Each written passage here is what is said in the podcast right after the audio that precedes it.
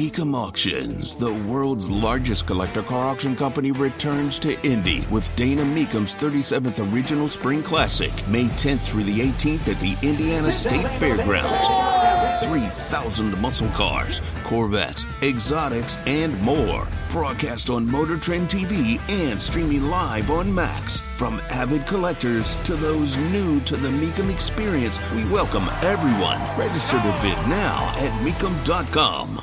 Time to fill up on the news. Tony Katz, 93 WIBC. Good morning. Good to be with you. Um, uh, two things uh, because uh, just some people asked. First, uh, as we take a look at the markets right now, the Dow futures are up 100, Nasdaq futures are unchanged. Um, the book signing that we have on the uh, on the books, it's funny for Let's Go Barbecue. That's going to take place at Big Hoffa's uh, Barbecue in Westfield. So we've got one already scheduled there. Um, we're working to schedule one uh, at Sullivan Hardware and Garden. We know we're going to be out at Premier Arms in Brownsburg uh, to do a, a book signing. Uh, so uh, I'll let you know how that all, all plays out. Uh, I've been trying to get with Pat Sullivan to make that happen. He doesn't know that we're going to do a book signing there, but I'm just letting you know that we're gonna we're gonna do we're gonna do a book signing there. It's gonna that's gonna happen. That's gonna that's just gonna come together. So just so Pat knows, uh, Disney is no longer going to create a new Florida campus. They're not going to move the California employees to Florida. They're no longer requiring such a thing. Uh, this because of uh, Disney's flight, fight with Florida and Florida's fight with Disney. And uh, California is like, good for you, Disney. We are so glad to have all these employees back. Um, if it wasn't for the fight, they'd leave you in a heartbeat. In a heartbeat. They're not happy to stay with you, but they haven't figured out how to deal with Florida yet. Just be in business, guys. That's all. That's all you got to do. Just, you know, make movies and have theme parks and just relax yourself. I, I will admit that I, I think other people spend more time in this fight than, than I do and that's fine by me because I'm I'm not so sure at this stage of the game what we're actually fighting about.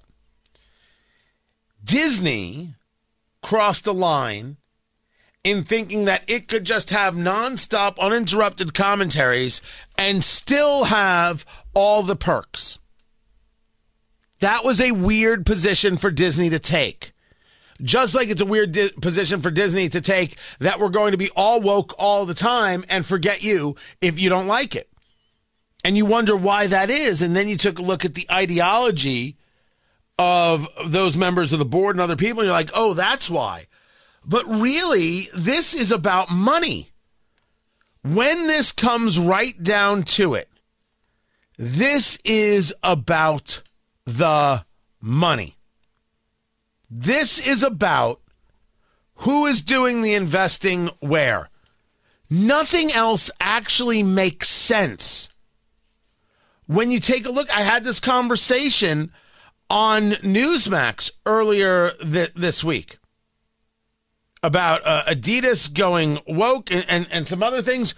When you take a look at it, when you break it down, and you ask yourself, why is Adidas making uh, putting out ads for for bathing suits that have men modeling women's uh, bathing suits? When you take a look at Target putting out a clothing line that allows people to tuck.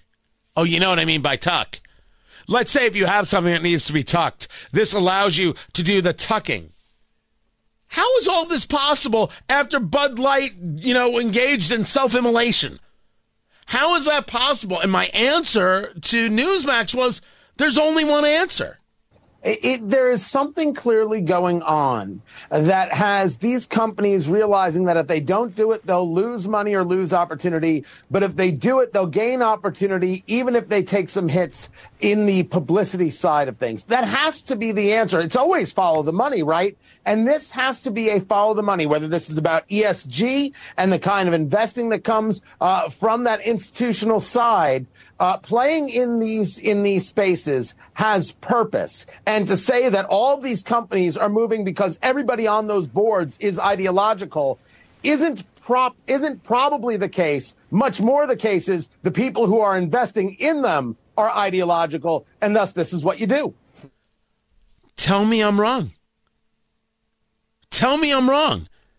Is it is it clear that Alyssa Heiderschneid, Heiner, Heiner, Heiderscheid, Heinerscheid, the, the woman who was the vice president of marketing of Bud Light, is it clear that she was ideological? Absolutely, absolutely. And is Bud Light uh, feeling the pain? You bet.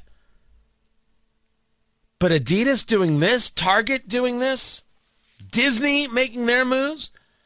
How much of this is an investor class saying, "Hey, we'll put into you," but uh, sh- uh, do you have everybody using proper pronouns? And and and how woke are you on this? And and how are you doing on green over this?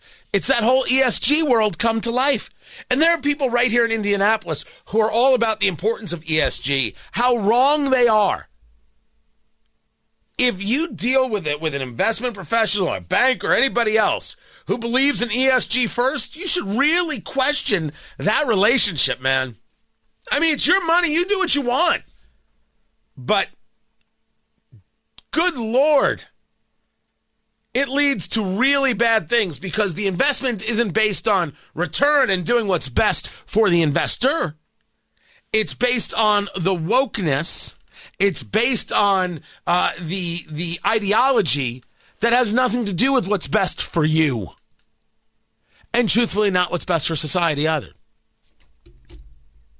This isn't a conversation about whether or not Disney can have gay characters. Don't care. Forcing a gay character, that's ridiculous because it doesn't help the story. It might harm the story. And it's really insulting to people who are gay that you had to force a character in there. Dear Lord. That doesn't make any sense whatsoever. Whatsoever. So uh, know where you're putting your money and know where you're investing. Keep it here. I'm Tony Katz.